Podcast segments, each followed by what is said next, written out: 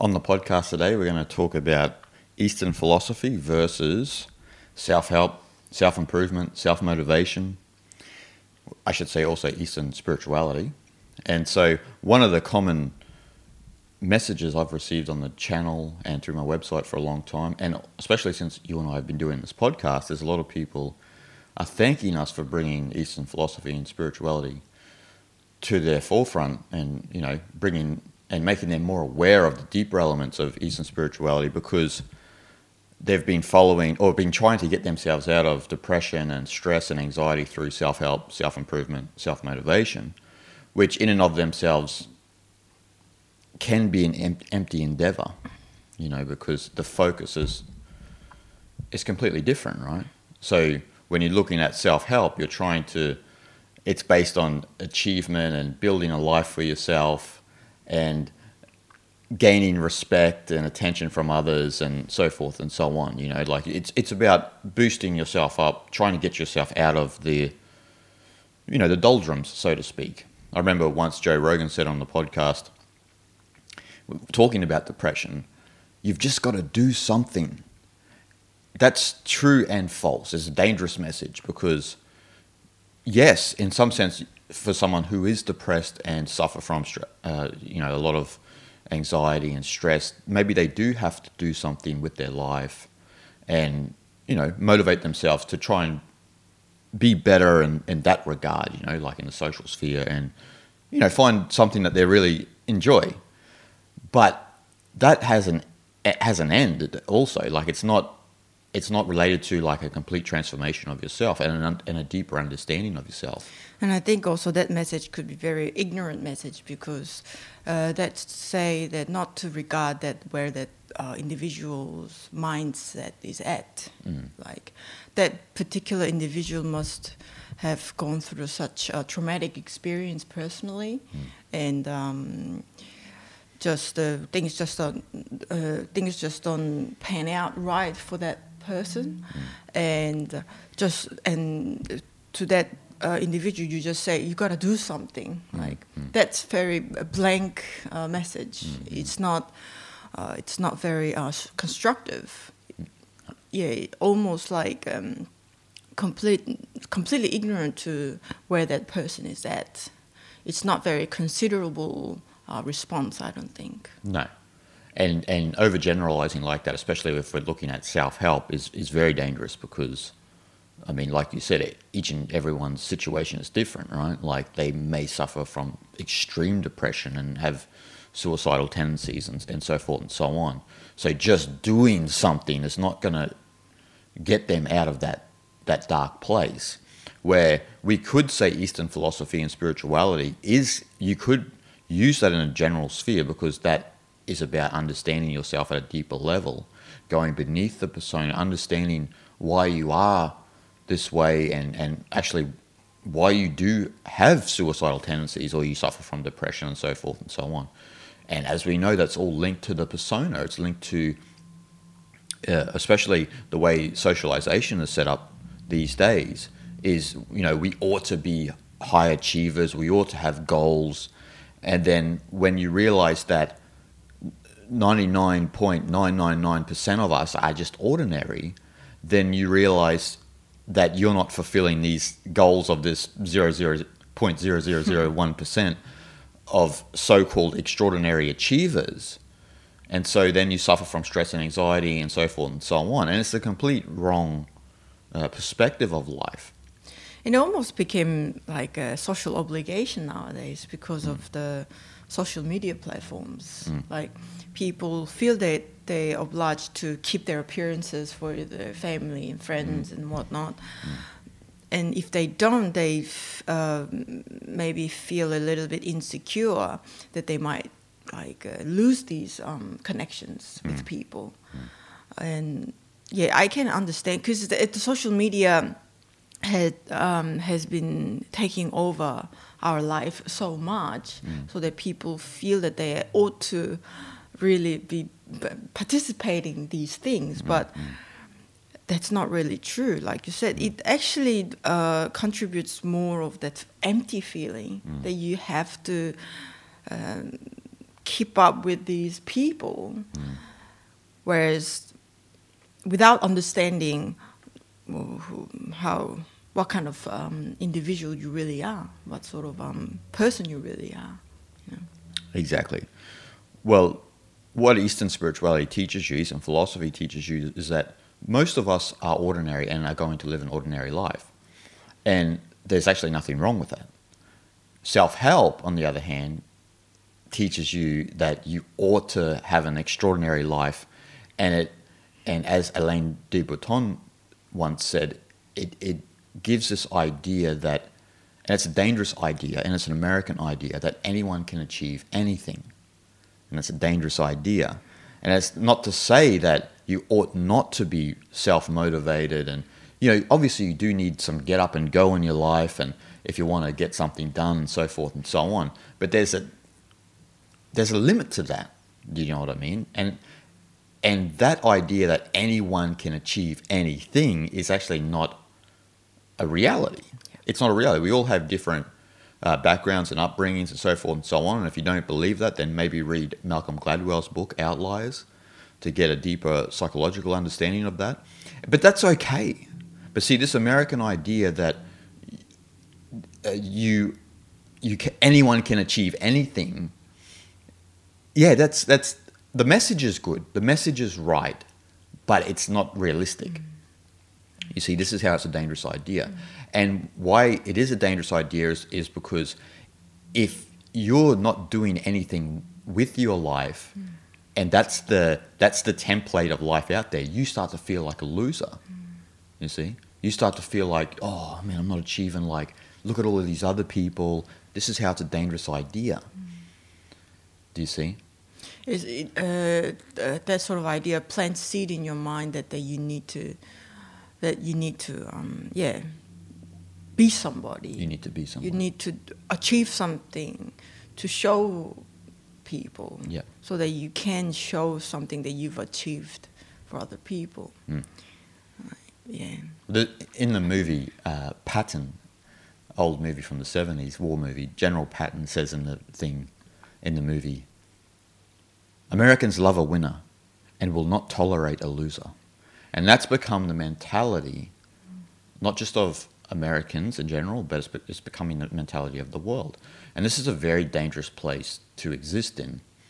Because you're basically saying that 99.9999% of the population are losers. That's what you're saying because they're living in ord- we are all living an ordinary life. You and I are in that 99%. And most people listening and watching this podcast are in that percentage as well. And so, sorry, love. And so, what you've done is you're, we, we have a life uh, where most people are ordinary, but you're trying to create a life for extraordinary people. And that's the height of craziness because, like, you have a life which is supposed to cater for the ordinariness of life. And when we think about it, life is actually pretty good from that perspective. These days, we, all of our ancestors in all cultures have been working towards this point in time where we are now, where we all have a roof over our head, we have good, healthy, nutritious food, and then we've essentially thrown a snake in the grass and said, paradise is not what it's meant to be. You, sh- you ought to strive for to be extraordinary. Yeah.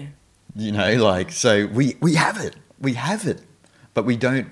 But we've cr- we're starting to slowly create a society that that doesn't accept ordinariness. Yeah, I mean, like you mentioned, like for example, over in America, they created a society just to cater the winners, Yep. right? But that that is to imply that either they are not acknowledging the ninety nine point nine percent of population are, let's say, losers, mm. or they just don't know. Mm. Yeah. Either way, they just don't pay any attention to the rest of the people who mm. don't, mm. who can't achieve and who, yeah, who don't, Who don't. a- achieve. Mm. which is a majority. Yeah, which is majority. So th- that's to create some interesting landscape of society. You see, like they highly likely implant uh, some like a fantastic idea to ordinary people to not to look at their situations correctly, right, objectively, and they give false hopes to, which I don't like. Um, and it's a sociological level, that's to create a lot of um, middle, not below middle class people, uh, not in a, not that, not paying too much attention to those people's livelihood, for example. Yes. Like when we visit visited America, America, we really shocked by the poverty that we never get to see in the in the media, Mm.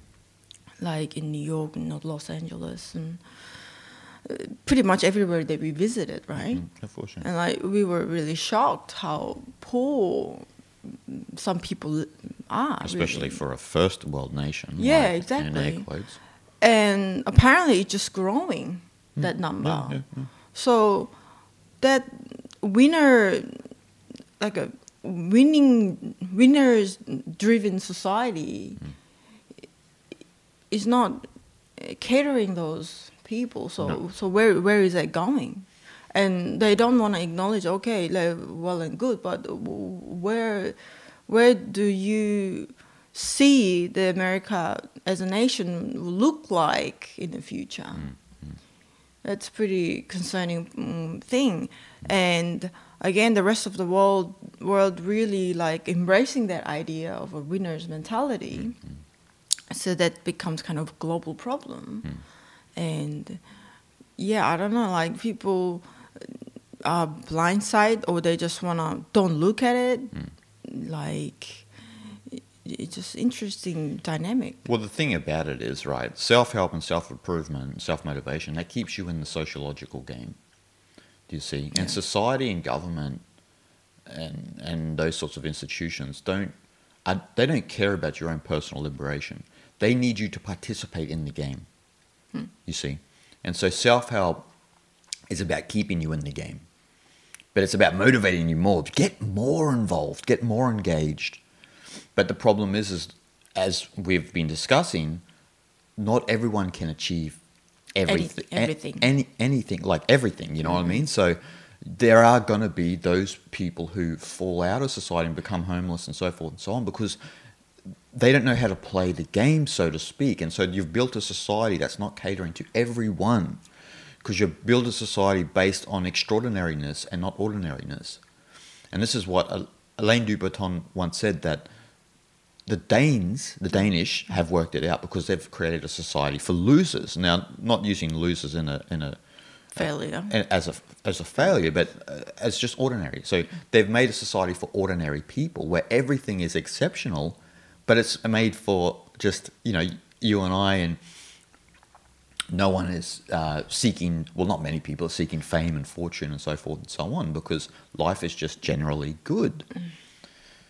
And so that's very important right? So when we look at if we look at the self-help section in, in the bookstores right they cater towards two people or, or they cater towards two mentalities that or two attitudes we, we want which is like basically how to make a lot of money how to make millions of dollars and the other one is how to deal with low self-esteem. They're both connected. It's they're not separate actually as you know. Like seeking lots of money also caters for low self-esteem. You're trying to gain respect and attention from others by gaining material wealth. So when we de- when we look at it from a deeper psychological level we're dealing with people who haven't been intrinsically loved a lot in their life and they're yearning for more and more and more and more it's like when you see the guy with a Lamborghini or something like that. Though you may think he's greedy and this and that, maybe that that guy just is trying to acquire a lot of love in his life, but he's just never had that. you know? and the, that person wants attention from Fro- having that sort of possession. exactly, exactly. So they're trying to get it through means that actually don't work. Do you see? And that's what that extraordinary society is trying to uh, promote: is that if you acquire all these material possessions that is associated with the winner, then you will be, you know, psychologically stable and free, and you will have everything you need. But as we see with depression rates, especially with wealthy people, and suicides with wealthy people, and so forth and so on, that's not that's not the, that's not the truth. Mm. You know, if you're a parent and you're raising a child, and that child has no uh, no yearning to become famous or or uh, extremely wealthy, then as a parent you've done something right because they don't need the, the, the child doesn't need anything else to validate their exi- their existence. They've accepted themselves mm. as they are. And you know, if you have a child out there listening or watching this podcast, and that's you've done something right. Mm. Yeah, that child had uh, been given so much love that child needed, mm. and as a yeah, growing up. Growing up, yeah. And um, yeah, that's a. But in a sense, that's kind of normal, right? yep. Like mm. that should be the way it is. Mm. Yeah. But unfortunately, most of our parents also pursue yeah, those uh, external goals yeah, and yeah, uh, course, course, uh, social status and whatnot, and um, being a, a, child of that kind of parents mm. is it's it's a bit you know difficult to be fulfilled by just being ordinary. Mm. Because if we just go back, say if we just go back to the 1800s, mm depression rates were low, you know, suicide rates were low, and there was a lot more love in the family because of what you said. The parents weren't goal oriented. They uh, weren't confused by this uh, illusion of winner and loser. The ordinary life was the good life, and it actually is the good life, which is what we're going to get into today. Uh, but they didn't have any of these confusing social uh, norms or that, that have become norms actually in the modern day. And so children did feel like they were loved, you know, or they knew that, well, not they felt like they were loved, you know, but what we're doing with society today is it's become super competitive because you got to fall into that 0.00001% of extraordinary achievers. That's what parents want for their students, right? Like we see this a lot, especially uh, in, in Eastern Asia uh, they've really taken on board this American idea of winner and losers, and so you ought to, you know, you ought to get to that level, and if you don't, then you're just a, well, in their eyes, if you become a plumber or an electrician or something like that, then you're a loser. It's somewhat, it's the perfect cocktail with the Confucianism. It is, yeah. Because Confucianism supports to be looked in certain way mm. and achieve certain social um, status and whatnot, mm, mm. and that to be regarded as a successful um, mm. life. Mm. Yeah, so it's um, go hand in hand. Definitely goes hand in hand. Oh, it's perfect. But this competitiveness is killing us. Eh? It's killing us, and this is the danger of self-help, self-improvement, self-motivation because it's not peeling the onion back. It's not. So, for example, if you're just going, if you do suffer from depression and suicidal tendencies and so forth and so on, and you're just going to focus on doing something with your life, it's band aid solutions. You're not looking or addressing the problem itself. You see, you just you're applying a band aid to it.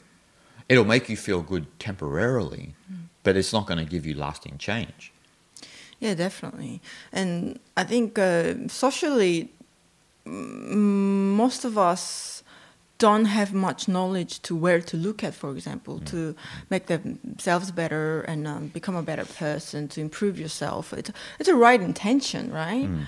But because uh, mainstream mm, publishing house and mainstream media usually promote that sort of very um, yeah new age kind mm. of a materially motivated self help, self um, improvement books mm. Uh, or speakers and whatnot, mm, mm, mm, and then people all get drawn into that kind of uh, materials. But mm. uh, it's a kind of a yeah, it's very shallow knowledge. I don't think I, I wouldn't say that's uh, not true yeah. what they're promoting, but it's uh, too like a shiny and fantastic uh, ideas. That's what they're trying to promote so that people get drawn into it, but then it doesn't really give any kind of solution. And most of those books I find it very scientific uh, f- facts and uh, figures and this kind of information based, and also uh, much to do with uh, like other people's stories. It tells you a lot of other people's stories, or just about those people and what they've achieved. Yeah. It, it yeah, you can make good connection and you can learn a lot of things, but it's not about you really. No, no. It's it doesn't teach you teach you about what you actually need to do, right? no. So I think that's a lot of um, things that we need to think about. Well, it's a, it's a good point, love, because the thing is, like, people will use uh, examples like they might say, oh, look at Dwayne The Rock Johnson. He was homeless and now he's the highest paid movie actor in the world. And uh, look at his work ethic and so forth and so on. But everyone's different. You, you're trying to say that everyone can be like Dwayne Johnson. And that's not true. There's, there's so many factors to take in. There's psychological factors. There's your just your genetic makeup that you r- receive from your parents. There's a, we are complex patterns, and we're not uh, exactly the same on that level. On the Atman level, of course, you know there is no difference, but that does, doesn't have anything to do with psychology or personality. But they're trying to promote, like you said, through story, other people's stories, as if that that relates to you, and it doesn't really relate to you. It's got nothing to do with you, Nothing do- actually. no. Literally, it's got nothing to do with you. It might give you uh, like a really boosted motivation and things like that, but it all depends on how you use it, how Hmm. you can make use of it. Yeah. You know. Well, the, you know, if you look at, say, if we look at Dwayne Johnson's point of view, right, he was homeless. So, of course, he was mo- motivated. Not saying that all homeless people are motivated to get out of that situation, but for him personally, he was motivated to get out of that situation. And he did. And then, and then some, mm. you know. But most people who are going to all of these self help gurus and, and lectures and this and that are generally middle class people and are just trying to get on with their life and are trying to look at a, a greater way of dealing with society itself because what we what we are not taught in this world when we're brought into it, not even by our, by our parents or not by anyone in, in society, is how to deal with this inherent suffering that we feel as individuals in the world. Obviously, Eastern philosophy and spirituality deal with that, but when we look at it from that perspective of winners and losers, and that you ought to be a winner, that only throws fuel on the fire of that suffering that we feel going through life because we don't have a greater understanding. And self help, self motivation, and that won't give you a, a deeper understanding of that. And so, what happens when people do start to follow these self help gurus and and are trying to make a better life for themselves? They stay in this perpetual loop of trying to motivate themselves, but they're not getting anywhere. It's like it's like a car spinning the tires on the on the ground, but you're not traveling forward. You know, so I don't want to mention anyone's name here, but like there's a particular self help guru who you guys can probably work it out for yourself, but who people will go to all the time and they'll pay like $4,000 to go and see this individual. And this individual, though maybe eloquent with their words, but they keep people in this perpetual cycle of uh, needing more self help and more self motivation, trying to improve themselves, but no one's making any forward progress. And some people may say, oh, yeah, but uh, my business has gone forward because of this individual, and you know I've sharpened you know certain things up in my life. I, I'm not denying that, but you're not making the ground in the internal world. You're not making any ground, like because you're trying to throw all of these band aids and bandages on the wounds that you have, but you're not going forward. It's uh, almost like a painkiller. Yeah, How painkiller. painkiller works, right? mm. If we have um, pain in, internally or externally, we take painkillers, Mm. and it uh, temporarily the pain goes away, Mm. but the the problem is still there, right? Mm, And more you take painkiller, the problem gets even worse, right? So it's fine to go and see that sort of um, speakers and listen to people like that or reading books from um, that sort of people and whatnot. It's all well and good, but you gotta remember if we were to just concentrate on that side of uh, self improvement, what happens internally is that I think we just stop. We don't even look at what's happening within ourselves, right? Mm. So, like you mentioned, suffering and pain and whatnot. Those suffering and pain is there, and it may get worse actually Mm. from just focusing on external, shallow self improvement uh, knowledge, right? And it'll just enhance suffering and pain while you don't even notice it. And all of a sudden, maybe you might have uh, like a moment that you feel extreme mm, depression or anxiety or whatnot. You feel extreme, like empty feeling inside you, things like that. Because it doesn't really give you like a tools to mm, make it as yours. And I feel that all that sort of advice is like a full stop. It's just a statement. You do this, you will have this. This is the solution. So what happens is that when you hear that sort of advice, yeah, of course it makes sense, but it doesn't um, trigger anything within yourself, right? Because it's completely uh, external advice. It's not something that happens arises within you. It's not a question mark advice. No. Whereas Eastern spirituality is constant questions. Why is it like this? Why do I feel like this? Hmm? Like, why did I react that way in that moment? So it's just completely opposite from what we really need, I think. Yeah. Well, it's built on the I, idea that if you acquire all these things, like, because basically you're being motivated and you're so called helping your life to have a more materialistically rich life, right? That's what it's about in the end. Because, you know, even if we look at that, right, if we look at self help and this and that, which, like, well, especially Westerners have, have merged that into Eastern spirituality, which has become sort of like New Age spirituality, which is about abundance and so forth and so on. And that doesn't help you anything, you know, that doesn't help you go to the deeper levels of yourself. It keeps you focused on the external world and the and that concept of winners and losers. Because if I do get that job, if I do get that car, the house, so forth and so on, I will be perceived as a winner. Mm.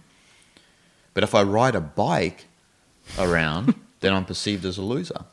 But if you're perfectly comfortable riding a bike around, and not that you're intentionally doing it, but just that's just what you do, then something's gone right in your life, Sam. You don't need the Ferrari. You're just like, I'm just on the bike. It's cool, man. Like that's what I. This is what I. This is my transport. You've done something right in your life, because you don't need anything else to validate y- your existence. That place is uh, com- uh, come from the complete understanding of your situation Yeah. and your own your environment, immediate environment, right? And that is actually first and foremost thing to begin with to understand your own environment instead of looking at Dwayne Rock Johnson's mm. environment. And it's a recognition that you're ordinary. And most of us are ordinary. And being ordinary is not a bad thing. You know, look at Zen and look at Taoism, right? And Vedanta. The whole philosophy is focused, focused on ordinariness. If we look at the great Zen master Lin Chi, Lin Chi's like when asked about, you know, what's you know, to be Buddha and this and that, what what do I have to do? I eat your food, you know, move your bowels. When when you're tired, rest. When you want to wake up, wake up. When you're hungry, Hungry, you eat. eat. And then everyone's like, oh, this guy's. whoosh." I mean, if he was talking these days, mm. imagine he was lecturing at Harvard or something, trying to motivate young students. Lin Chi, what should we do?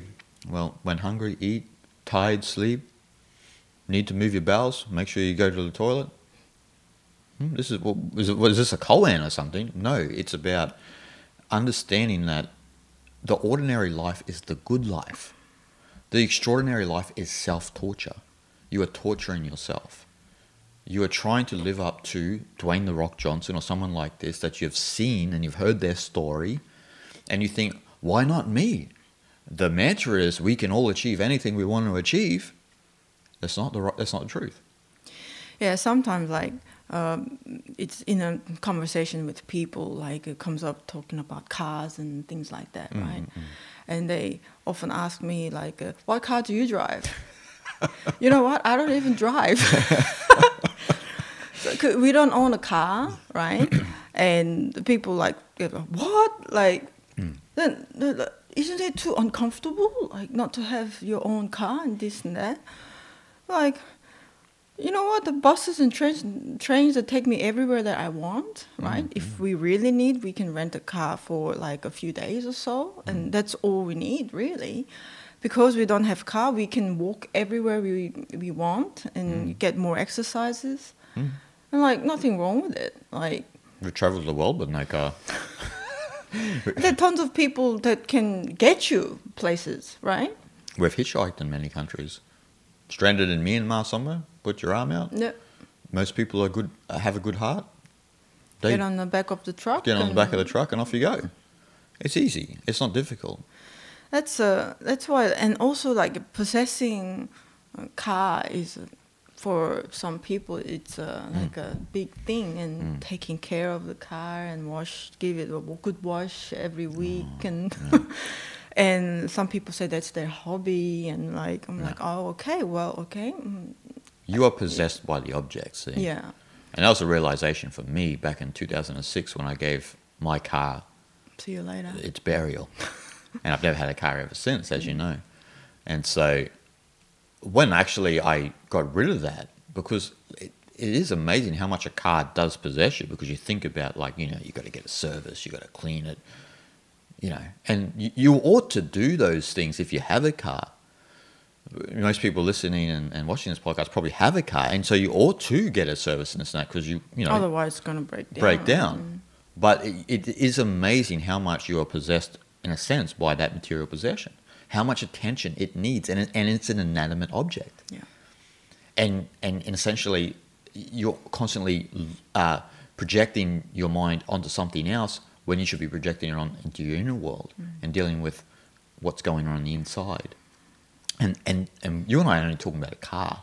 Most people have not just a car, they have tons of other things houses and Boats. boats. Mm. Yeah, you name you it. name it. And so that it becomes a burden on the mind to deal with all of that. But according to the winners and losers society, is that if you have that, you're a winner. But the irony is, is you feel empty inside. You're not fulfilled. You're not living a full-fledged life. You're living the life of what society tells you you should live, not the life that you feel resonates deeply within yourself. And that's very important, right? We're all trying to live the rich person's life, but that doesn't resonate deeply with all of us. Hmm. But we think we ought to live that life because that's what's accepted. Because for whatever reason, the ordinary life is not good enough hmm. these days. But we've built a fantastic world to cater for ordinariness. But we threw that snake in the grass where we said, no, no, no, the ordinary life is not good enough no more. We need to be extraordinary. I think in reality, in actual reality, there's only ordinariness. Mm, of course. But people, most of us, deny to see it that way. We want to be a winner, right? That's why, yeah, we throw snakes in the grass. Mm. Whereas, if we decided to decide to see there's only ordinariness, and there's tremendous beauty in it, and there is no more depression, there's no more anxiety, Mhm. there is no more of um, competitive competitiveness that you get you feel that you have to keep up your appearances in social medias and whatnot. There's none of that, and you you are perfectly fine Mm. as as as you are. Really, Yeah. you don't have to you don't have to do anything No. to look certain way. Well, how many emails now have I received, especially for Fasting the Mind and Effortless Living, about how those books have changed their lives because they were stuck in a loop of trying to achieve something in their life according to what society thinks is acceptable. But then, as you know, fasting the mind, effortless living is just like, don't worry about any of that nonsense. Like, keep the mind pristine, keep it pure, and trust life. And actually, that unties the knot in your heart, you see. Like Lao Tzu says, like the chase and the hunt maddens our hearts.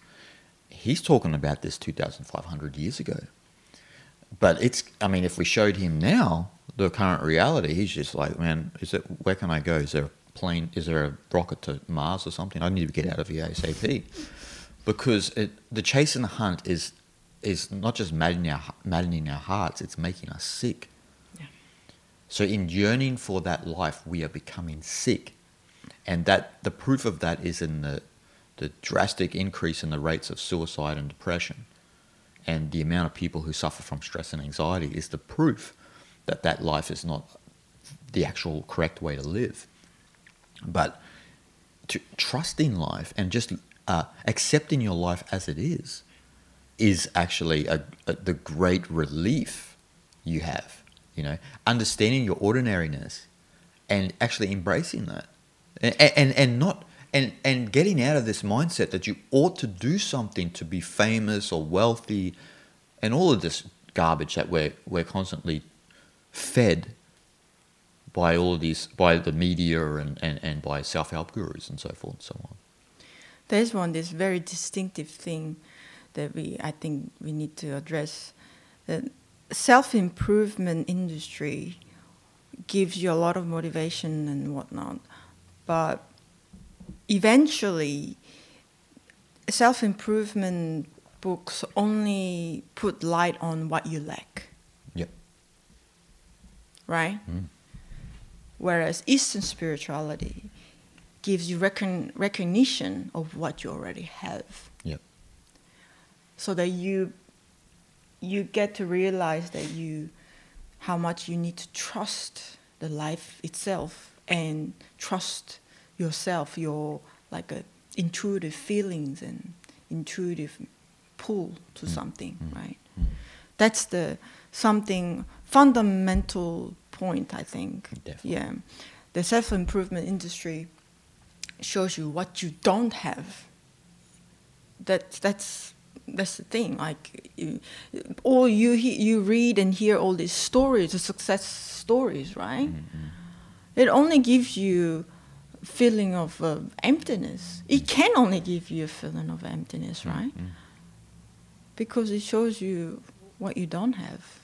And I think that's how they market. Yeah, they do.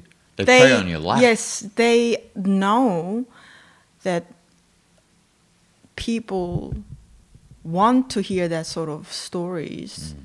to promote the what people have which most people don't have, mm-hmm. right? Mm-hmm. And so that buying those books or go to those sort of uh, lectures, they boost boost you and, and, give you some sort of a like a, a, a bit of a like a lie. It's a fake fake belief that you have you achieve that that you you were lacking mm. from reading those books, from going to those lectures, right? Mm. Give you. I think that's why we see these. Um, yeah, like uh, you mentioned, with big seminar with like two, three thousand of people in front of this person, and people like. Um, I don't know, like they go really get hyped up and they're like, oh yeah, I can do it, you know, like you say you can do it, I can do it, whatever it's a bit cringy. It's a bit of a circus, you know. and like from yeah, joining that sort of uh, activity and lecture, and uh, you get boosted and you feel so high, right? Mm-hmm. And you feel like uh, you achieve that uh, things that you always wanted to achieve in that moment. Mm-hmm. But that moment, a lot of people don't realize it. It's only temporarily, though. Mm. So when you finish that lecture and whatever like a program they have for days or something so once you finish you'll go back home it lasts how long you think a month yeah a month ah less less probably then like everything becomes normal. Because life takes over, right? So- Exactly. Then like you go back to the, the normal state of being depressed as depressed hell. as hell. Yeah. It's you don't you're not getting grounded in those sort of Exactly. from those knowledge and from those seminars. Yeah. But you raise a good point because Eastern spirituality and philosophy is more about being grateful, mm. where self help, self improvement keeps you hungry, mm. never satisfied. Mm. And that, that's a dangerous place to be when you're never satisfied Yeah. because you, you will actually never be satisfied and you'll live your life and you will die in that mentality. T- Till your deathbed, you'll be working on something, never be content. You see. But Eastern spirituality is, is telling you to be grateful for what you have. And most of, as you know, most of the great gratitude meditation practices, like in Taoism and Buddhism and Hinduism, every morning is about focusing on what you have and being grateful for that, not what you don't have. So, you know, I'd be grateful for you being in my life and all the people listening and mm-hmm. watching. Just simple things that we have here. Extremely grateful, but not putting my mind on things I don't have because I just don't. Why I don't need them and I don't have them. so why should your mind be occupied with that? But the way society is oriented is that they keep you hungry, keep you starving for more, and so you're constantly yearning for more, right? You're yearning for the next car, the next woman or man. You know, I mean? you're not even satisfied in your own relationships. You want new friends. I mean, it gets pretty nutty. Yeah. But that's the way. That well, that's the psychosis that is being produced by this. This is the psychopathies that are happening because of that, the social norm of winners and losers, and it doesn't work. And it's not producing a, a healthy society. It's creating sick people. But the thing is that what you and I are talking about is not going to be put out in the media and put out in large scale because the whole system is is is faulty and it's corrupt. Like even if you go to a psychologist, they're still operating from that place too. They're trying to get you to like a place of motivation and sure, I'm sure there's some psychologists out there that will try to deal with deeper things, but in the end of the day, they're dealing with those deeper things to try and get you out there and do things. It's almost giving them false hypnosis Yeah. just for that moment to fix that the feeling that those people have. Yeah. But it's like what you said. If, if say, if someone, if you went to a, a guru or you went to a sage, they would say, "What do you have in your life?" Well, I have all this and that. What's the problem? And then, like when people sit back, oh, well, but I don't have this other stuff. What's what's Yeah, wh- why, why you- why is that actually a problem hmm.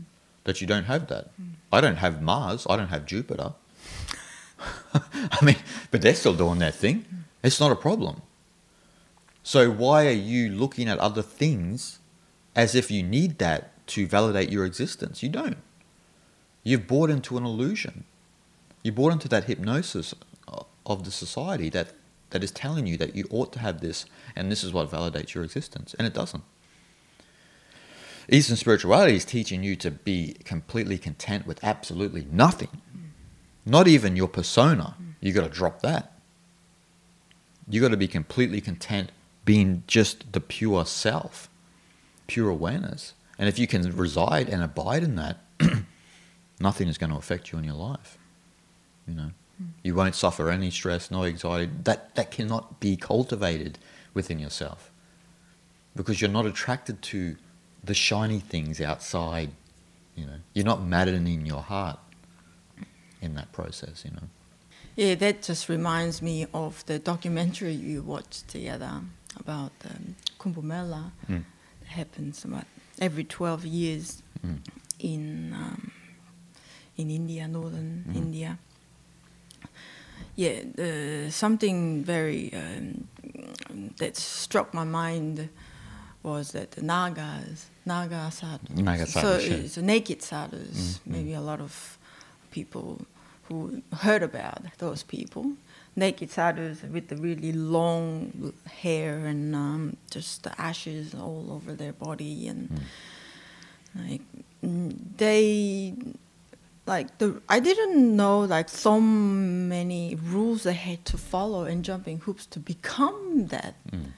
Like they had to um, follow certain rules for a certain amount of time to be uh, to become the Naga sadhus, and you can't sleep. You can only sleep on the soil with the thin sheet of uh, fabric, yeah. yeah. on top, and you can. You're not allowed to um, cut your hair and um, overcome all these um, physical, sexual uh, desires and um, senses and whatnot.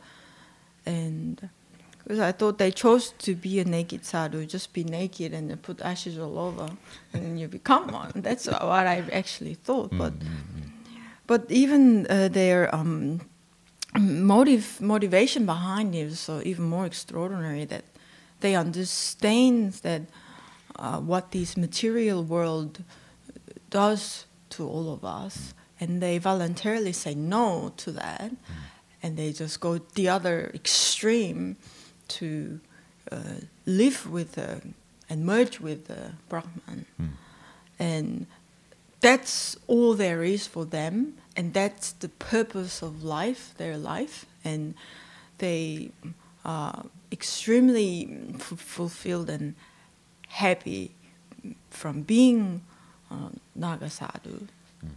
They pay immense respect to um, River Ganga, and yeah, just that was something. I mean, it's very extreme, but uh, there's a lot to learn from that sort of um, mindset. There were a lot of those spiritual paths, especially the Hindu paths like the Shaiva, Nagasadhus, and Avadhuts, and it's all about complete uh, negation of the world, actually, and the dissolution of the I. It's for the the the purpose of the dissolution of the I, right? Because the I is the one that's attracted to what we're talking about, and so you're overcoming all of those material needs, even like you said, taking away beds and clothes. You're taking away clothes as well. You know what I mean? And you're bathing only in ash, and you know this is this is your life going forward. Eh, They're not allowed to possess Anything, anything. anything, yeah. They might have a cloth or this and that, so you know they don't That's get. it, really. So if they're traveling from northern India to southern India, they don't get arrested in Chennai or something like that. but in India, you wouldn't get arrested walking around naked. But you know, um, yeah. So you, you you're their their life is centered on lack. We ought to we ought to have nothing. Not not lack in the other way. Mm. No. We, We ought- can't have we can't have anything. Yes. Yes, I want I want nothing. I want lack. Yeah, and they're fully like f- really full power on it. Like they are just mm. like so high on that mm. energy. Yeah. Well, they've been around. I mean, those paths, uh, the, not just the Naga Sadhu path, but the other Sadhu paths as well, have been around for thousands of years, and it's been, and it's an intense, powerful spiritual path. Like, it, I mean, especially if, if you look at the path of an Avadhut, so a wandering sage, like their whole focus is just on the dissolution of the I, and just living away from society, and just always in constant abidance in Brahman, like the constant abidance. And they're not playing any sort of spiritual game of one upsmanship, how all of these new ages and that carry on these days. Like, oh, I can hang in society and, and, and be enlightened as well. Sure. You're talking about yourself again. That's the first problem. so they're not under any of that illusion. So they, they divorce themselves from hmm. society and they remain in bliss. And if you've had the good fortune to come across individuals like that, then being in their presence is Oh, is trans- transformative. very powerful. Yeah. And so, you know, obviously we all have that opportunity, but not all of us are going to go to that extreme. You and I are not going to go to that extreme. But uh, if you follow, especially if you look at it from the, the Buddha's perspective of not falling into either extreme, because he went to that extreme and he had the other extreme too. He had wealth and prosperity and so forth and so on. You find this middle way of between extremes where there's a balance, where, where it's more of a balanced life, but it's an ordinary life, you see, and you're completely comfortable and content. You don't need to go to that extreme or to that extreme. You're like in the center point where you're completely comfortable. You don't need material wealth, it's like what the Gnostics say. The Gnostics will say there's three things that you need: food, clothing, and shelter, and that's it. You, if you focus on the bare minimum of food, clothing, and shelter, shanti, life is good. But if you go outside of that, life becomes a problem. You know, maybe if you you retract that, it probably doesn't become much of a problem, but it may become a problem too. Because there are some sadhus who, you know, we, we need to be honest, some sadhus do suffer because they don't, you know, some of them don't have a lot of nutrition and so forth and so Ah, on. yeah, yeah, yeah. But at the same time, majority of them are, are living Ah, well yeah. because because of India's orientation on spirituality. People who take that path are very are, are well respected, you know, in society. So ashrams will give free food and you know clothing and so forth and so on, if they want clothes. So, so you know you have that. Yeah, eh, it- you have that opposite path of, of complete negation of of the winner and loser mentality. Yeah.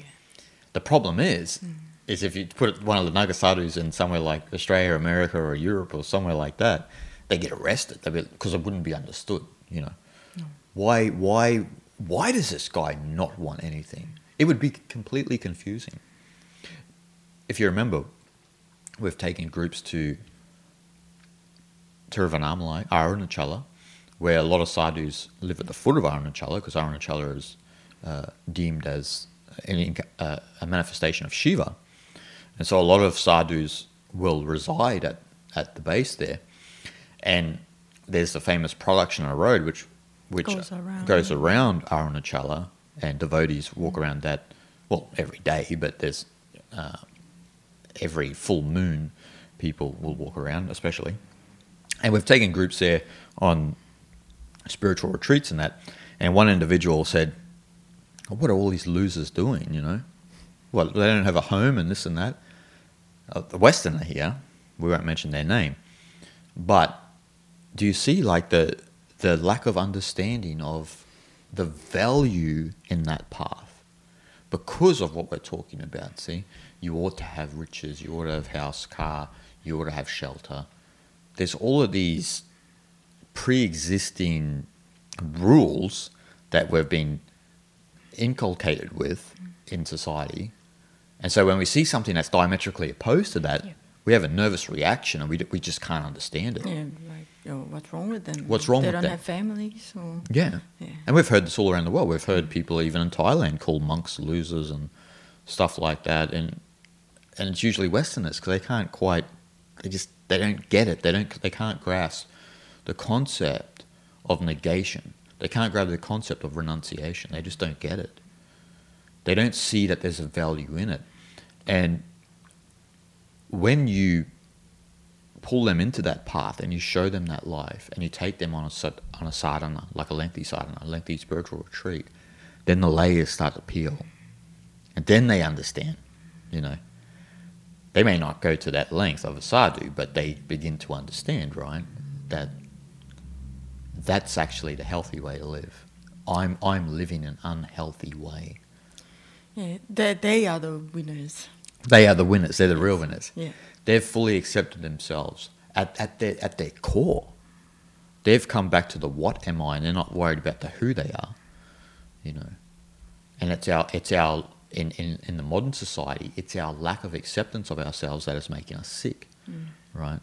And so those, especially those sadhus and monks and all of the people uh, that follow a, a spiritual path sincerely, they've fully accepted themselves and and and actually are seeking to dis- to dissolve that uh, socialization that's been imposed imposed on them because they they have identified that that gives them suffering and actually brings them illness.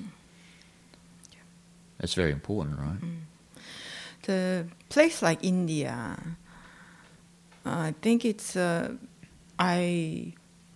I wish India stays as an authentic India Mm. and and don't get uh, too much of that sort of materialistically um, driven ideas because it's a very unique place where a lot of people actually actually pay so much respect to those people who live uh, sadhu's life. Yep. Just um, like most most of Indian people, wealthy people, well-educated people, even those people acknowledge how important they are Mm. in the world, and also they pay a lot of um, respect as well. Mm. So, in the Western world, yeah, might get arrested or uh, considered as a cra- crazy people Yeah, or things, loser. yeah, loser and things like that. But we've we've witnessed it in the, with the direct eyes that they get they get so much respect from Mm. local people and sometimes foreigners too. Mm. Like they, you would offer like um, some little material possessions or food or anything. In some cases, they deny it because they don't need it. Mm. Mm. They just, oh no, no, that's okay. Like Mm. you know, Mm. and they're completely fine with not having much, and that's been respected. And I think that's uh, there's so much um, important values Yep, in that society in India. definitely. Mm. in Asia in general, right? Like Yeah. there's there's just a, a deep respect for that, and it comes from like the, the the humility of that place too. You know, like in a deference as well.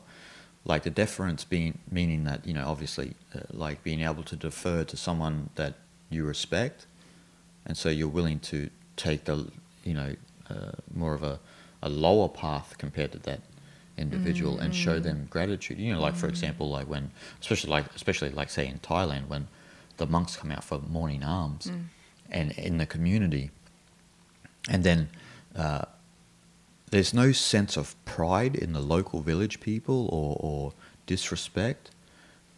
They they give the food that they've cooked to the to the monks, and then they get, bow down on their knees, mm. and then the monks, you know, mm. chant, mm. and they take the blessing, and it's such a beautiful synergy of that that spirituality interwoven with the culture, and there's a deference there where someone's just you know completely fine to take a, a lower road, a submissive path, and, and give gratitude to those individuals who are following that that path. Yeah. There's a there's a respect there because they know deeply, as within India with the sadhus and the yogis and that, the the in the, the so, people in society know deeply that uh, they are doing the great work. They are the ones trying to attain moksha in this life, and we ought to pay them respect. But the problem is, as with, as with what you said, is if we look at places, if we look at Mumbai, right? If we look at Mumbai, and you and I have seen this, is that there's a sentiment developing where there's a, a lack of respect towards yogis and sadhus. Now people start calling them bums and beggars, they're losers in society. And where is it coming from? It's coming from that individualistic mentality, which has a lack, which, which, is, which is too, too, has too much pride, too much ego. And so when you're from that place, you look at everything from your perspective and you judge it accordingly. And you're out of sync with the way things work or the way things are in that world. You know? Yeah, there's a big growing population Mm. in India, and a lot of them even abandon Hinduism Yeah, and yeah, yeah. they promote um, communi- communism and. Christianity and whatnot. And um, It's worrisome, actually. yeah, it is worrisome. They almost seem to uh, look down on their own tradition Mm. and just to follow um, what the rest of the world uh, think is, is good. Yeah. And yeah, that's not. Then it's not quite right. I don't think. No. Mm.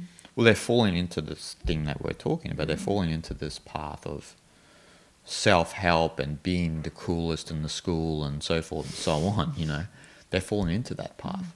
And so when you do fall into that category, what happens? You become arrogant, you become self centered, it becomes more me oriented. And so what's happening around you and what other people do is seems ridiculous to you, you see. We know this with um, Indian people. They have that um, very like a genetic. I think it's genetic temperament. Whatever they think is good, they just take on board like one thousand percent. Like this is it. This Like is- yeah. this is it for for my rest of my life. Yeah, Like yeah. it's uh, so they take it take that that way as well, Yeah, right? yeah, Yeah, It's true. yeah. There's an innocence there. Yeah, there's innocence there. yeah. Yes. But the thing is that, especially with what we're talking about, when you when you start to bring in that winner loser dichotomy, is that that is toxic in in that world mm. because there's a lack of acceptance of yourself and al- and also a lack of acceptance of the world. And so when you don't trust yourself or the world, technically you're you're an ill person. Mm. You are sick. You're out of sync. You're out of sync with yourself. You're out of sync with the world mm. there's no way that you can benefit. Well, you can. Well, first of all, you can't benefit yourself, and if you can't benefit yourself, you can't benefit the world. There's just, and so what's going to happen? Well, there's just going to be conflict out there, right? You're going to see the world as in opposition to yourself from your own mentality, but you're also at conflict with yourself as well. Yeah. You know, you haven't accepted yourself. Hmm. When if you haven't accepted yourself, you hmm. can't ex- accept the world. This is a big problem. Whereas if we look at Eastern spirituality and why you and I have been receiving a lot of messages from the podcast, a lot of people have said that things have changed their life and this and that is because Eastern spirituality and philosophy, not that a lot of, you know, there's a lot of people who teach New Age Eastern spirituality out there. You and I teach the real deal, is that it's about that deep understanding of yourself and pulling apart that uh, winner loser mentality and coming back to the core of your being and being completely comfortable there. And if you want to do things in your life, do it. But that's not going to define who you truly are. It will never define who you truly are. And if you're seeking acceptance or respect from people because of what you do, that's a pretty empty game. You know, there's a, I think it was, uh, maybe it was Eleanor Roosevelt. There was someone of that nature that, that said this quote. It was an interesting quote about what you have to realize is that in the end of the day, no one really cares too much about you. So, but we're going around every day thinking that everyone's looking at us and, and, and caring a lot about ourselves. But it's you caring about yourself. You're so absorbed in your own self image. No one gives a crap. You know what I mean? No one really does give a crap. And I'm not saying that in a very negative way. This should liberate you that no one's paying too much attention to you. Don't get too far ahead of yourself. Don't overestimate yourself. Yeah. Because billions and billions of billions of people have died in this world and you don't even know their name. They've gone. That's it. It's finished. Yeah. And I'm sure they lived a good life and they, they their immediate life around them was great. And that's what's important, that ordinariness. But don't get far ahead of yourself and think that, you know, everyone's paying attention to what you're doing and this and that. They're not.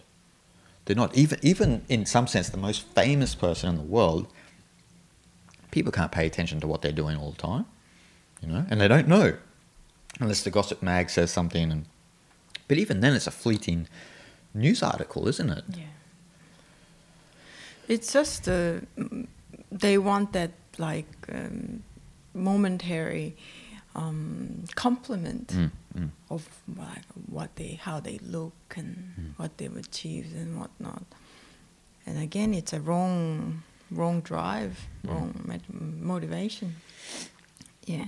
And, um, I mean, it might uh, make a dent initially when you think that nobody really actually cares who you are and how you look. Mm. But th- that is the reality, and we, we, we should be able to accept it. Mhm. And so that th- that leaves a question that then, like, uh, w- why do I do things then? You know, like, Mm-hmm. say for example, um, yeah, for you, uh, why do you want to write books? Mm. For example, right? Yeah. Like, and obviously that's because you enjoy writing books first, first of all, Yeah. and enjoy uh, cultivating knowledge, Mm. and books are like um, just the outcome of studying things.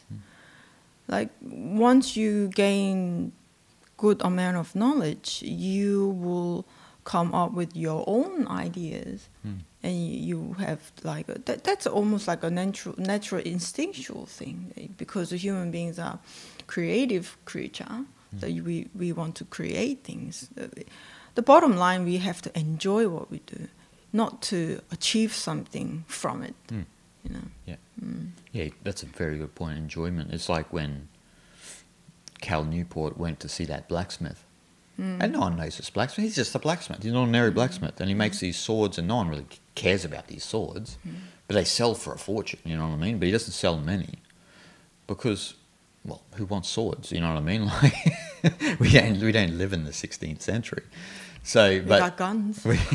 but anyway, he makes these beautifully crafted swords, right? Mm. And when Cal went to see him, because yeah, Cal wanted to see, well, he wanted to understand like what why craftsmen do these certain things, and then uh, he he watched the guy during the process, like of a few days of making this sword, and it's an arduous journey. You know what I mean? Like you're banging steel around, you're you're heating it, you're banging it, you're heating it. It's not an easy process. But then Cal said there was a point when it came out of thing when it had take sh- it had to taken shape, and he put it up under a light. under a light, and the look in his eye. He said that's what you can't you can't buy. That that's kind of satisfaction from his own craft. It's not a sense of it. It you don't even. It's not even achievement. It's like a. It's hard to say what that actually is, but there's a sense of awe from right. from from having that had that experience. I, I've had that through writing books. You know what I mean? Like mm. c- finished a chapter or maybe you know wrote a paragraph or completed the book and went over it and went. Pretty good. There's a there's a sense of contentment with it, as it is. It doesn't it doesn't have to be published and this and that. Obviously, getting published and all that is Yeah. all well and good, Yeah. but there's a sense of yeah. uh, gratitude there Gratitude, fulfillment. fulfillment. Fulfillment, yeah, that's, a, that's the right word. Ananda Swami once said it, and I'm botching this. Uh, I'm paraphrasing a little bit this quote, but he said that because someone asked him about you know writing books and hmm. because he, he was a prolific scholar, uh, scholar and, and writer, and he was kind of like, you know, it's it's kind of his own him understanding his own soul coming down into words, which is helping other people understand their own soul. Hmm. You know, hmm. it's it's his own exploration into his art or craft, which is actually helping other people, and that's kind of I think what's happening in with within well, if, let's, let's exclude pop culture, but within real art and creativity, that's kind of what's happening. You're you're exploring yourself, and if that reaches other people, then that's all well and good. But if it doesn't, or it just reaches a few people, that's still well and good too. But the like as you said, like this this impulse to create is is you're not doing it to achieve. We all have an impulse to make something, but if the impulse this is where the problem happens, right? The impulse to create then gets commingled with achievement, Recognition. recognition, fame, fortune. And that's the manifestation of pop culture, hmm. pop music. So, yeah, Eastern spirituality is just about being completely comfortable with who you are.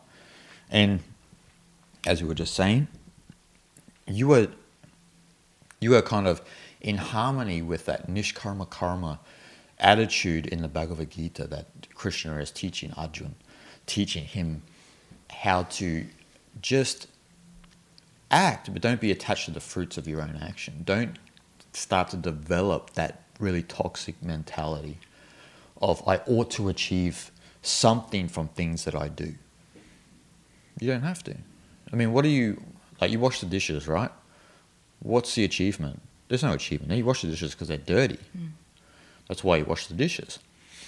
So why are we overlaying this achievement thing onto the more uh, attractive things that we do? You know, like writing books or creating music or so forth and so on. It's because the society is telling you you need to do that, and we need to get we need to start to have a distance from that if we want to be sane and healthy. And all of the Eastern spiritual paths, first and foremost, are systems to make you sane and healthy. And to be sane and healthy is not to be caught up in the toxicity of, of being a person and the toxicity of what culture thinks that person should be. You're distancing yourself from both of them. Mm. You're trying to understand your persona as much as possible, you know, your genetic makeup, your conditioning, and so forth and so on. But once you start to peel that onion, then you see the external that's trying to, the, you know, this, that process will also break down, you know, and you'll begin to distance yourself further from th- those social norms that are being superimposed onto our, our mind, you know.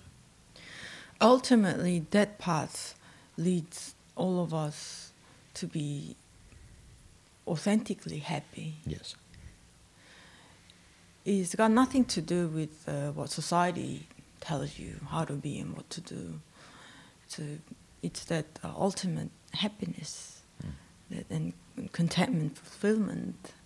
And from that place, we can only uh, be able to live uh, our like mm, like a life that's like a, well, the Alan Watts once said like uh, there's art to living, Mm. right?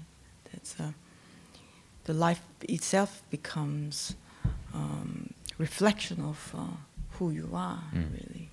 Yeah, and from that place, you don't even need uh, any kind of acknowledgement or approval Mm. or by anyone or you know or by society or nothing Mm. because in the end we'll or we all realize that's kind of pointless Yeah. like um, we sometimes have that sort of feeling um, why did i even do it Mm. you know because you know that uh, motivation and drive was uh, the wrong wrong in, from wrong intention you know and i think uh, um, like just like myself that mm, because uh, my parents were you know they also um, had a lack of knowledge Mm. so that um, try to really achieve uh, uh, what's been accepted as good Mm. in society. Mm. So it took a long time, I think, to come to that kind of realization. But and also still um, sometimes uh, struggling to keep the focus on the gratitude and whatnot. But it's something we need to constantly remind ourselves. Mm. Yeah. Well, true confidence is built on what you were saying. True confidence is built on the fact that you don't need anything. Mm. And you can be completely content as you are without all of these additions that society think that you need. That's actually true confidence. That confidence we see in the famous people who have achieved a lot and this and that is actually not real confidence. That's a confidence built on a low self esteem. It's built on a lack of confidence, you see.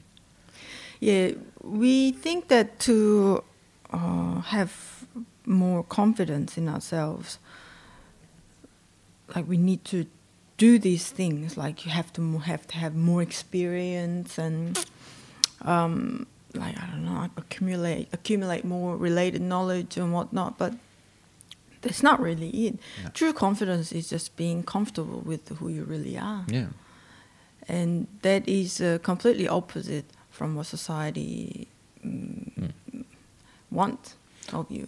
Well, I've I've heard many times people say, "Oh, look at that self-help guru. He's got extreme confidence," and it's like, no, no, no, that that's a veil. That's a that's not real confidence. That's first of all, he he or she is good at managing themselves in front of people. They are very mm. intellectual and very calculated and very measured because that's what they do. They're motivational speakers. Yeah.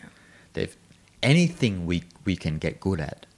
They've just cultivated themselves a certain way, but but but you you bet that they got there because they had a low self esteem, they needed respect, they needed love, and now they're in that position. Mm.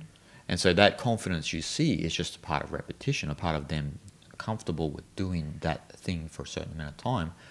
But how many times have we heard the self help guru and this and that that have suffered? You know, that have suffered in their life, right? for example, let, us look at let's look at Tony Robbins, right? Tony Robbins, as brilliant as you think he is, he goes to Ken Wilber for knowledge. Ken Wilber doesn't have thousands of people Around. around him, and but Tony goes to him for deep insights into the nature of reality. And it's not saying that Tony, what Tony does is, is, is you know, wrong or anything like that. He, he does motivate a lot of people and so forth and so on. But even himself as a self-help guru is going and seeking the Eastern spiritual knowledge to gain deeper insights. He's going to Varanasi. He's going to these places and looking for a deeper insight into life. And that says a lot, right? Mm. That says a lot. Because Tony, being the brilliant man he is and all of the knowledge and that, that he has, he's still looking at the that eastern path because that's where the gold is. You know? But like someone like Ken Wilber, he's definitely not marketable in you know, he, he had a time, right? Like when Buddhism and that came about and uh, which had a kind of a, a you know, a boon in Western society. Ken has a lot of health issues at the moment, but um, it didn't last because people continually fall for this winner and loser mentality. And we know that Ken Wilber is strongly against that Yeah.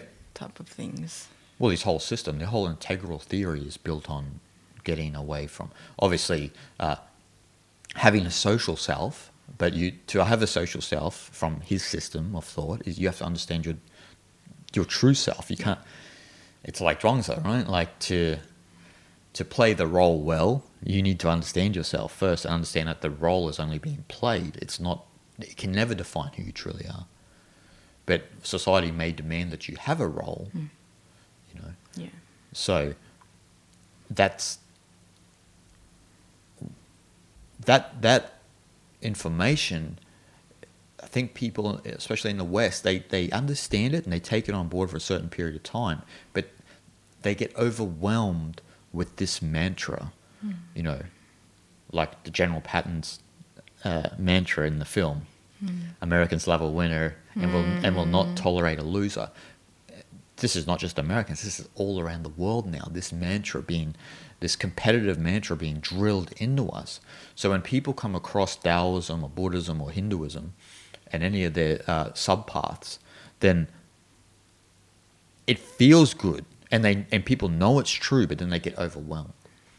You look at look at look at the decade I've been doing this, right?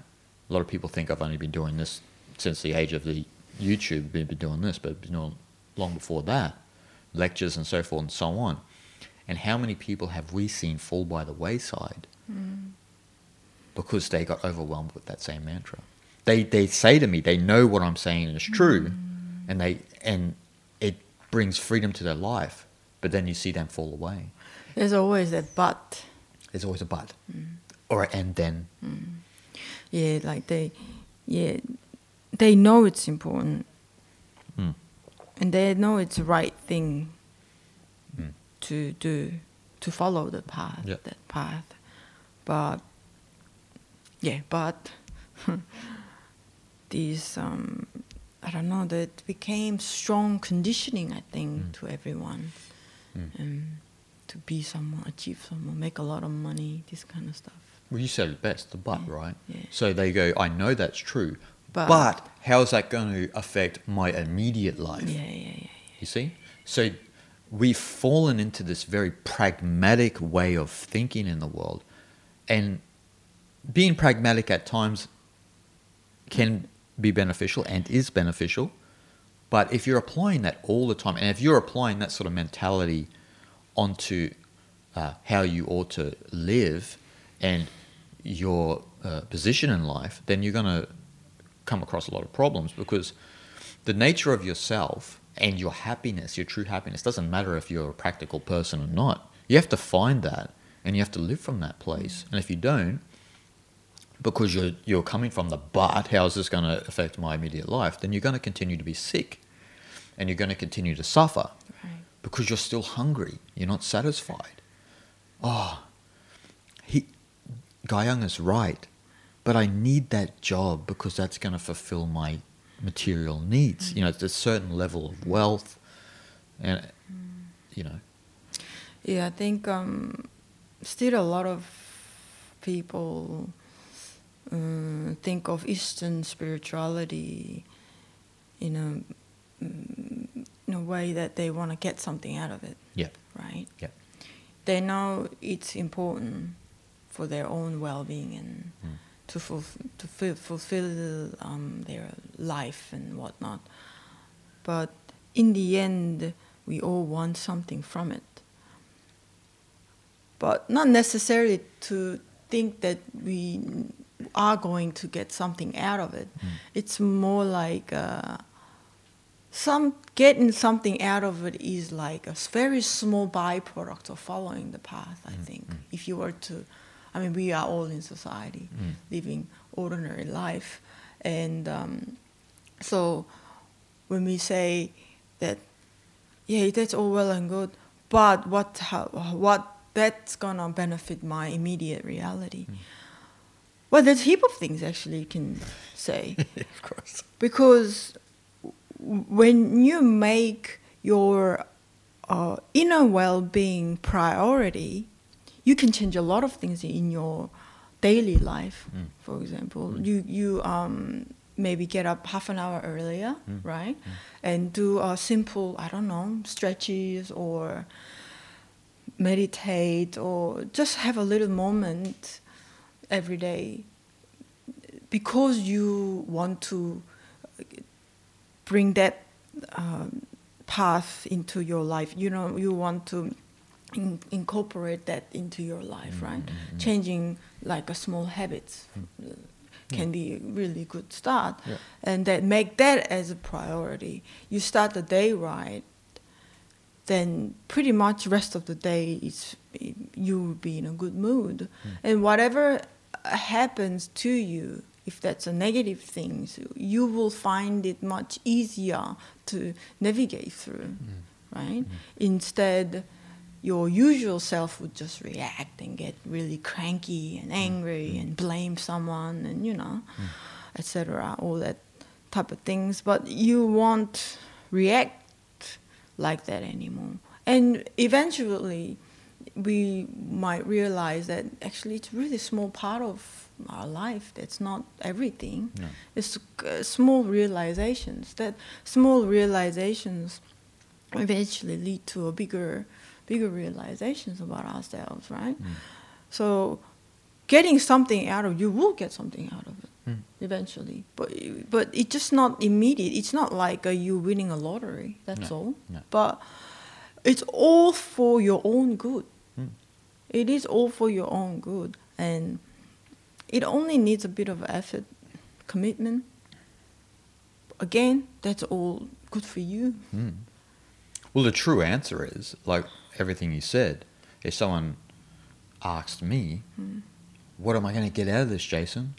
How is this going to benefit my life, Eastern spirituality? Hmm. How is it practical?" Okay, you want the answer?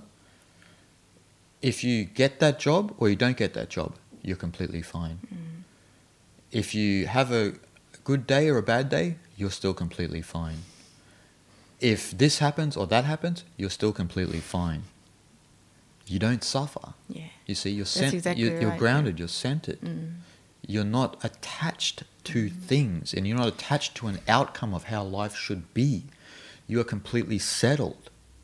That's how it's going to benefit your life. You won't hate anymore. You will love. You will see the beauty in the world, and the world is beautiful from this perspective. Don't listen to the media and, and, and all of the, the merchants of fear. The world is a wonderful place. No matter if it's in a pandemic or whatever, it's a wonderful place, and don't let anyone tell you different. That's how it benefits your life. Doesn't matter what happens in your life, you're perfectly fine. Shanti. I mean, we watched uh, not too long ago, second time around. I thought that was the first time. The Beautiful Mind. Mm, mm, mm, Yeah. mm.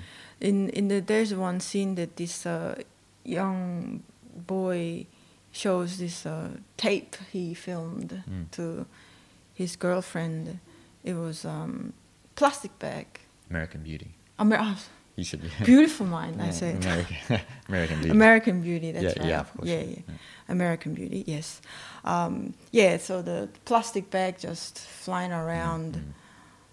in front of a house, and that's all he filmed. Mm, mm. But plastic bag is wind blows that way, it goes that way, Mm, mm. and yeah, it just go. It just goes with uh, where the wind blows and just Mm. flying around here and there and everywhere. He and he saw that was something beautiful, Mm, right? mm. And following that, the Eastern spiritual path is to allow you to see simple things Mm. in that way. Yep. It shifts your perspective Mm, in yeah. life. And that's a somewhat quite enlightening thing, Yeah. you know. And that's what we need to do. Mm. Well, that's one of the most profound scenes in any film. That Mm, mm. that simple scene where just a plastic bag is floating around, and he's saying, "Look how beautiful it is! Mm. Like it's the most beautiful thing I've ever filmed." And like you said, it's just moving around, and it has no aim. It's you know like this. The beauty in that, uh, if you can see, the thing is that it's not even about changing even our perspective. It's about bringing reality. That's right. You know, we have a perspective. That's the problem, which is a winner and loser perspective, which keeps us away from seeing the world as it truly is. Mm. You know, And he said in the movie, I forget these, yeah, yeah, yeah, Yeah. And we do. and we do. Yeah, And I have, I need to rem- remember. yeah, I need to remember. Yeah. that's one of the most powerful lines, right? Mm. I need to remember. Mm. Eastern spirituality is about the remembering, Mm. the sh- the smriti, about the, the remembrance. You need Mm. to remember. I need to remember that all is Brahman, Mm. all is Tao. Mm. How do I remember? Well, you're not going to remember if you're in this game, in this game of one-upsmanship, and and you're not humble. You Mm. come back to the remembering when you lower yourself. You become humble, and you want to understand the, the your true nature. Yeah. You know, which is the nature of the whole universe. Mm. You know, where the, we, we are that tip of the fractal, Mm. with the whole inner structure of the universe flowing through us as consciousness, and it's about eliminating this this over identification where, where the external and the internal is kind of commingled, which creates this ego, which then thinks that it's in opposition to the world, and then and then you ought to be in competition with other Yeah. people and be someone. Mm. That has to be eliminated because that's not true. That's not the way things are. Mm. The way things are is the plastic bag just floating around. Mm. That's the real reality. That's the beauty of life, and that's our that's the beauty of our own life. And that's what Eastern spirituality and- that actually provides. Mm. Doesn't even provide. It just it it shows you what how reality actually is. This is how reality is. It's not the way that you thought it was. So why are you trying to be this extraordinary person? Nobody is special. You see, and this is this is a terrible thing for especially self help and self motivation. When you come along and say no one is nobody is special, they start to hold their wallets to self help gurus. They're like, how's that going to help anyone? Like, you know what I mean? yeah. It's like when Bill Hicks uh, had that had that uh, set back in the early '90s, and he was like, "I can't stand when parents say that their kids are special. No one's effing special, you know. Like you're, You are not special. Yeah. Your child is not special. yeah." And he's right. Like, whoa. it may come across as like being this uh, negative set, but he's just he's trying to relay a message, and it's a very Taoist message that as humans we think that we are more special than everything, and especially ourselves as as a persona, we think mm. we're more special than even other mm. people, but we are no more special than an ant. That's the Taoist perspective. An ant has a place in the universe. A human has a place in the universe. We have different functions and different reasons for existence. We're all part of the Tao. Yeah. But you eh, you get outside of that understanding when you think you're special. And this is the problem with this self help and self motivation. They're trying to tell you that you are special and you're not. And it's completely fine to be ordinary. If you want to be wise like Lin Chi, Lin Chi didn't give a rat's if he was special or not special. He was just taking a dump, eating food, sleeping, and that's his existence. Mm. He knew that there was nothing more extraordinary actually than that. He's looking at the very simple things in life as extraordinary. Like he's probably sitting on a toilet going, "Man, this is so wonderful." Mm. It's a, such a great feeling. Such a great feeling. Such a great Such a great aroma. Yeah. Oh. yeah. You know what I mean? Yeah. But like we, we, we get outside of that when we start to think we're, we're, these, we're this special entity and we're not, mm. you know. It's the height of a crazy world to create a world based on extraordinariness when the majority of people are ordinary. That's the height of crazy. Mm. That can only create insane people. Oh yeah. Because think about it, it can only create insane people. Because most people are ordinary, and ordinariness is a is a wonderful thing. Extraordinariness, actually, in some sense, can highlight someone's low self esteem because they're trying to gain love, gain respect from doing things. But we ought to be that person on the bicycle, Yeah. perfectly comfortable riding through the city, no need for a Ferrari and this and that, no matter how big their bank account is. And it's not a choice of false modesty. It's a choice of uh, that that's just what they need. It's there's no forethought into like I need extra things to make myself feel loved or comfortable. You know? Yeah, it's interesting that people do extraordinary things, right? When you look at those people and their their background and whatnot, their motivation and whatnot, they're extremely ordinary people. Exactly. Yeah. Mm. So the extraordinary. Mm, Yeah. Extraordinary. Yeah. So we when we think of like great musicians or um, any type of artist, painter or writer or or great thinker, innovator, all these type of people, they never the authentic ones. Mm. They never consider themselves as special people, special No. individual. No. They just did what they enjoyed to do, Mm. and they gave everything. Mm. Of course, there's a, a um, a very catering environment, Mm. right? From uh, good support from parents and whatnot. Um, and um, yeah, they're just uh, extremely ordinary people who follow their love, Mm. their passion.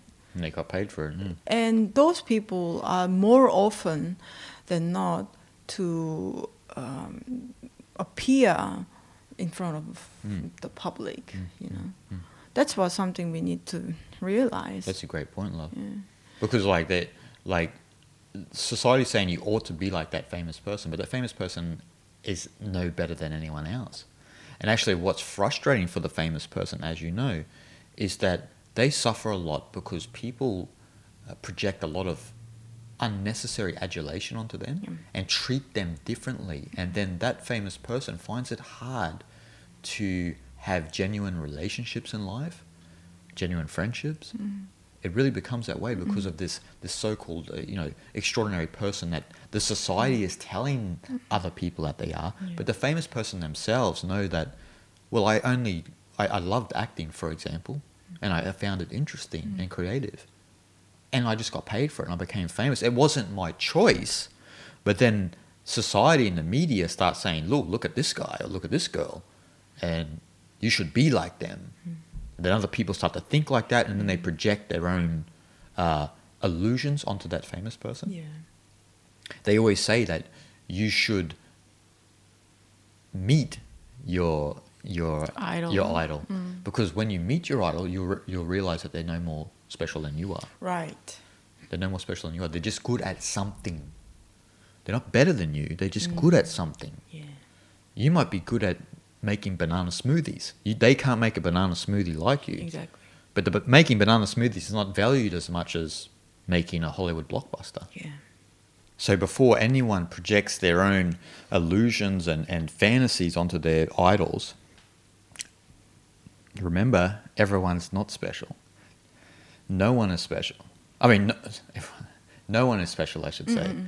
You know, and they are just as ordinary as what you are, but they, uh, for whatever reason, because actually not for whatever reason, because society is focused on winners and losers, they create them and manufacture them as a winner, as opposed to someone who was a loser, who might be a, a, a furniture removalist.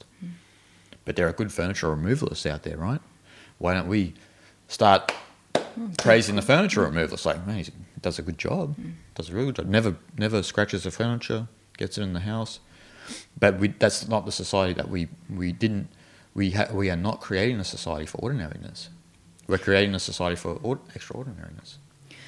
um, when I come back home from going out and come back home and always just walking around, always see this uh, same group of um, council workers around, Mm. just collecting rubbish Mm. and emptying uh, bins and things like that. And because we live in close to the city, there's a lot of human traffic and whatnot. So there's uh, like a, the s- scenes that you don't want to see is happening around here. So I sometimes think that like exactly the same individual uh, clean up the pavement and you know Mm. picking up the like a broken um, glass bottles and things like that. And I sometimes look at those people's face that like it doesn't seem very happy and and like just like ah, everyday thing and Mm. like had enough and that Mm. type of tired, tiring look in their faces. And like I, I was just thinking, how many people really give um, much attention to that sort of Those sort of people? people, yeah. because to be honest, not many people want to have that sort of job, right? Mm. But they, because of their circumstances and whatnot, and they became to be a, a council worker, and they do that for a living. But uh, that kind of things, I think we need to give more attention and um, gratitude. Yeah, more towards. praise for. Yeah, more praise. Because Without them, we- without that's the thing. Without those people, we might live in just a dump every corner. Yeah. To be honest, Yeah. and we need to give more attention to those things that we think that's something, um, something for granted. Yes, Yeah, yeah. like that's something. Of course, we take it like yeah, we have those workers to you know make it clean, whatever. Yeah, but like when you think a bit more deeply, like not many people want to do that sort of No, no. work, and we don't pay too much attention, and we don't give much gratitude. Mm. And I think we need to give more attention and see things a bit more deeply. I think Definitely. yeah. just to uh, just to same as our own life as well. Like Yeah. you know, pay attention to things that you take it for granted, and that's what changes um, your perspective in things. I think. Yeah. Mm. Well, the ordinary life is the good life. Mm. That has to be the mentality. Yeah. The good life is the ordinary life. And so, as you know, those council workers, if they understood that, they may approach their job differently. Yeah. But also, as you said, they may get a lot more respect from people too. That's right. Thank you for doing this. And, Mm.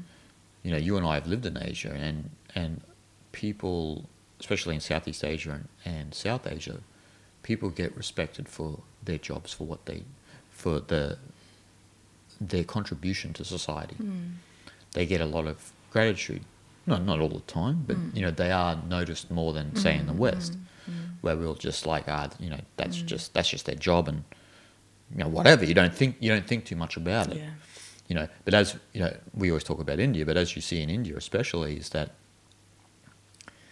you know it, for an indian if they get a job even if they like you know like how many young boys and and uh, young men may like shine shoes on the street in india or Mhm. or may cut cut hair on the street and though we may think it's such a simple job and you know like it's not extraordinary at all but when we see those individuals uh, working, they really love what they do. Mm.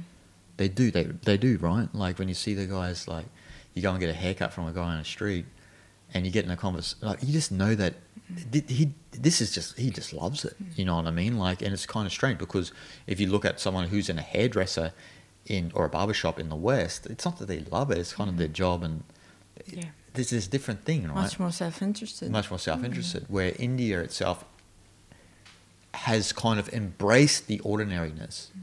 because everyone is just a everyone is just part of shiva it's not like you know well there is that happening with the mumbai crowd and some of the delhi crowd where there's this there's this so-called extraordinariness with people but there's a deep understanding that we are all not special but we're all part of something that's much greater than uh, our, our own personal selves. And so they have a deep appreciation of what they do, which Yeah. which is actually really overwhelming to see. Like you, how many times you and I we go and just hang out with the chai wala, and the chai wala, absolutely just uh, an intri- like a you know uh, such an intrinsic element of the fabric of society, a chai wala, and they and they understand that that they are that, and then that's actually gives them a lot of peace of mind. They have their such innocent heart Yeah. inside. Mm. Is that's a good point, right? Because if you keep that mindset, you have an innocent heart. Mm. Isn't it funny that when you're trying to, when you're constantly hungry and you're trying to be someone in your life and this and that, you lose your innocence. It's just a byproduct of it. A lot of people say, why are rich people constantly a-holes and why, why is that one person like that? Intrinsically, they're not. Hmm. But they are hungry. And when you're hungry, you don't consider the collateral damage. You're just going guns a blazing ahead to achieve your goals. But when you take goals out of the equation, you keep a childlike mind. Interesting thing, isn't it? Yeah, we all need to understand that. I think that self motivational material is just gonna keep, uh, gonna make us to have a hungry mind constantly. Constantly. It never gonna fulfill.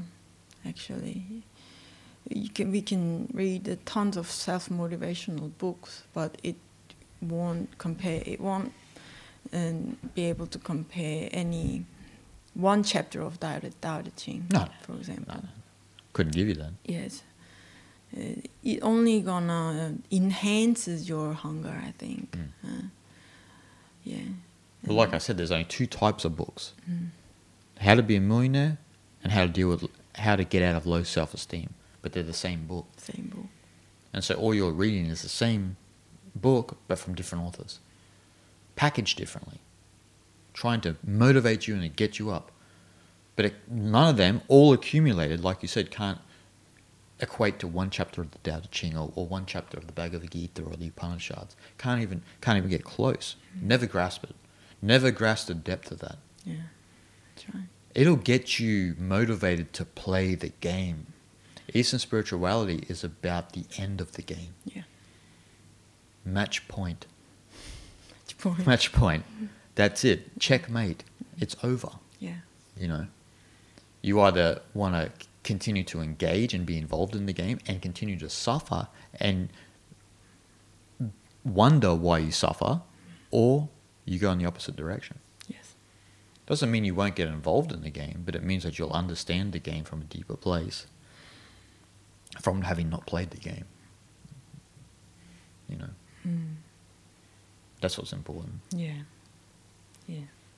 Yeah, that's why um, I some when I sometimes search those books, mm, like self-help type of book, but it, I guess I find it interesting topic or whatever, and when I get to have a look, table of contents and whatnot, very familiar. It, it's not. It doesn't offer much completely new Mm, and mm, same same different title, different author, mm, but mm, mm.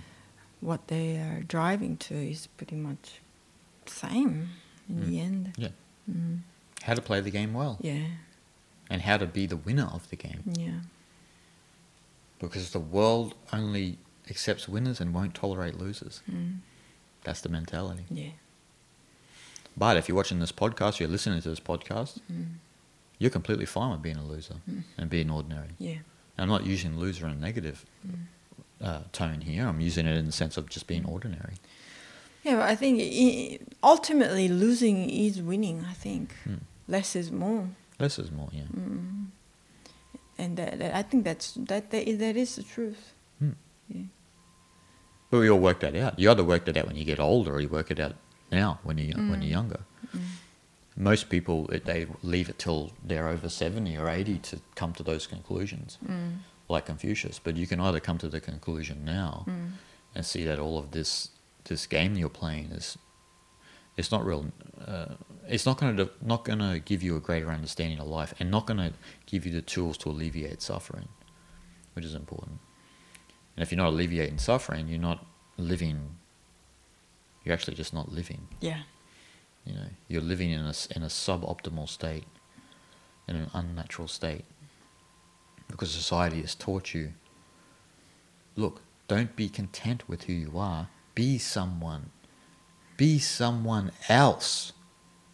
you know, this is the mm. game of comparison, right? Being mm. someone else is the game of comparison. That's why social media is so toxic. It's contributed to a lot of this mental health problems because it's constantly telling you to look at other people and projecting your own sense of lack onto them, which then makes you start to behave differently to get to wherever they are. Yeah.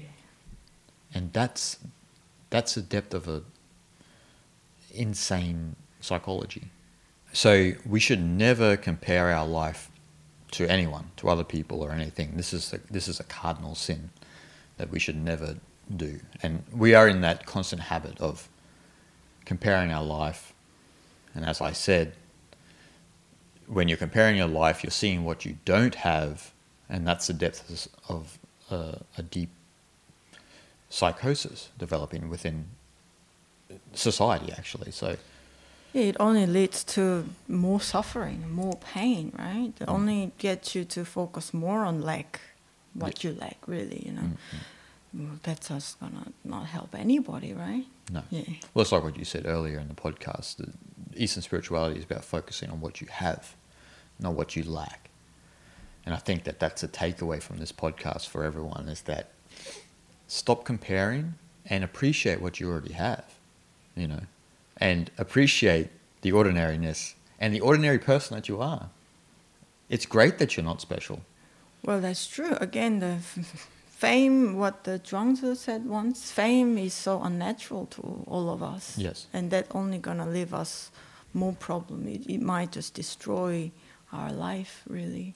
And we've witnessed that happen among a lot of celebrities, right? Mm. Taking their own lives and. Mm. A very sad story, and we need to always uh, remind that to ourselves all the time. Well, he scoffs at fame. Well, that's it. isn't but that's the Taoist way, isn't it? Like, to highlight how ridiculous it is in the end. And not that the famous people are ridiculous, but the whole spectrum of fame itself is such a toxic world Yeah. and produces toxicity within society and, and, and within individuals. So it's something that's very unnatural. The movie was called Fame or something with uh, Wesley, Wesley With- Snipes and Robert De Niro. Yeah, that's that the one, was, yeah, and yeah. Robert De Niro was fan of uh, Wesley. Yeah, yeah, that was it. Him being a baseball, really good baseball Mm, player mm, or mm, something.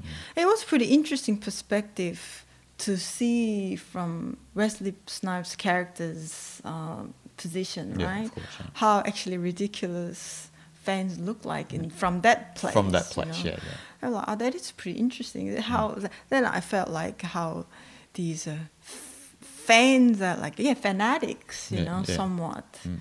It's a little bit, a bit Well, gooey. fans come from fanatics, right? Yeah, yeah, I mean, so- so, so Doesn't seem um, natural. It's not natural. Yeah, we know yeah, that's yeah. not natural. Actually, the, the heightened fame that we have these days, well, it has never existed in a, in in all of human evolution. It has never existed, right?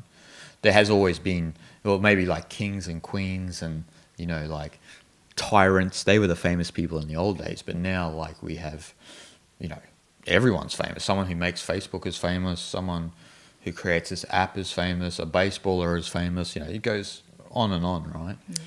But but we need to remember that little bit of wisdom that even as famous as you are, not, the world doesn't revolve around you, and most people aren't paying attention to you. Even doesn't matter. Even if you were the most famous person in the world, it's hard for people to focus on you all the time. So don't overestimate yourself. And another thing, like once I saw Joe Rogan's podcast, just uh, I didn't watch the video, Hmm. but I read just the title of the video saying some guest that he had said um, nowadays of what fame is so important because Mm. basically every second person is on YouTube and Mm, whatnot. mm, so mm. that'd be like a the other way to look at it. Mm, like mm, mm, nowadays, uh, being famous or fame itself, it actually doesn't have much meaning to our lives anymore. No. Mm. Yeah, it's you know like if, if that's again like we mentioned earlier in the folk earlier in the podcast, if you are focusing your life on being famous, then that's already a psychological problem, mm. you know, because you're assuming that you need to be someone to be validated. Your existence needs to be validated in the eyes of others. And we just have to get out of that mentality. And that's what we've kind of been focusing on in this whole podcast is trying to get out of that mentality of that you are portrayed as a winner if you achieve a lot of things in life and that you are someone as opposed to a loser who's just ordinary and you know they don't need anything in life. They know they're not special but they're completely content with just living their life. And they're just fine. they're fine yeah. Mm. With wha- whatever amount of money they have with the people they have in their lives they're completely happy. You and i have seen this all over the world and and what's you know ironic is in the third world most people a lot of people are happier who have less money and have less possessions we've seen the rural people in the farms in india and thailand and nepal and myanmar and all of these places and they're more content than the wall street banker yeah. and so that says a lot about the way we've oriented our society, at the goal orientation of society, and this illusion of the American dream. Definitely. There's something we all need to look inside ourselves and be very honest Exactly. with. Yeah. The American dream is literally a dream. That's right. Just, just just dream stays as dream. And if you fall for it, it's likely going to be a nightmare Right. because we got to get out of that mentality, which I mentioned at the beginning of the podcast, that everyone can achieve anything. Mm. And that's not true. Mm. And we have to just be comfortable with that. And that's the Eastern perspective. And that's the actual reality. And so hopefully you all got a lot out of today's podcast. Uh, we always, you and I always talk about about this subject a lot because yeah. we we deal with people who come across our content who actually are grateful, and some people aren't. You know, we've we've, we've had individuals say before, humility is humiliation, and I don't even know how that works, but anyway, but that that again is coming from the winner and loser mindset. You see, Uh, see, yep. humiliation comes from a winner loser mindset, that's right. where humility comes from an acceptance Mm. of who you truly are and the way the world truly is. So, guys, I hope you enjoyed. We enjoy always talking to you guys, and we'll see you guys next week. Have a good week.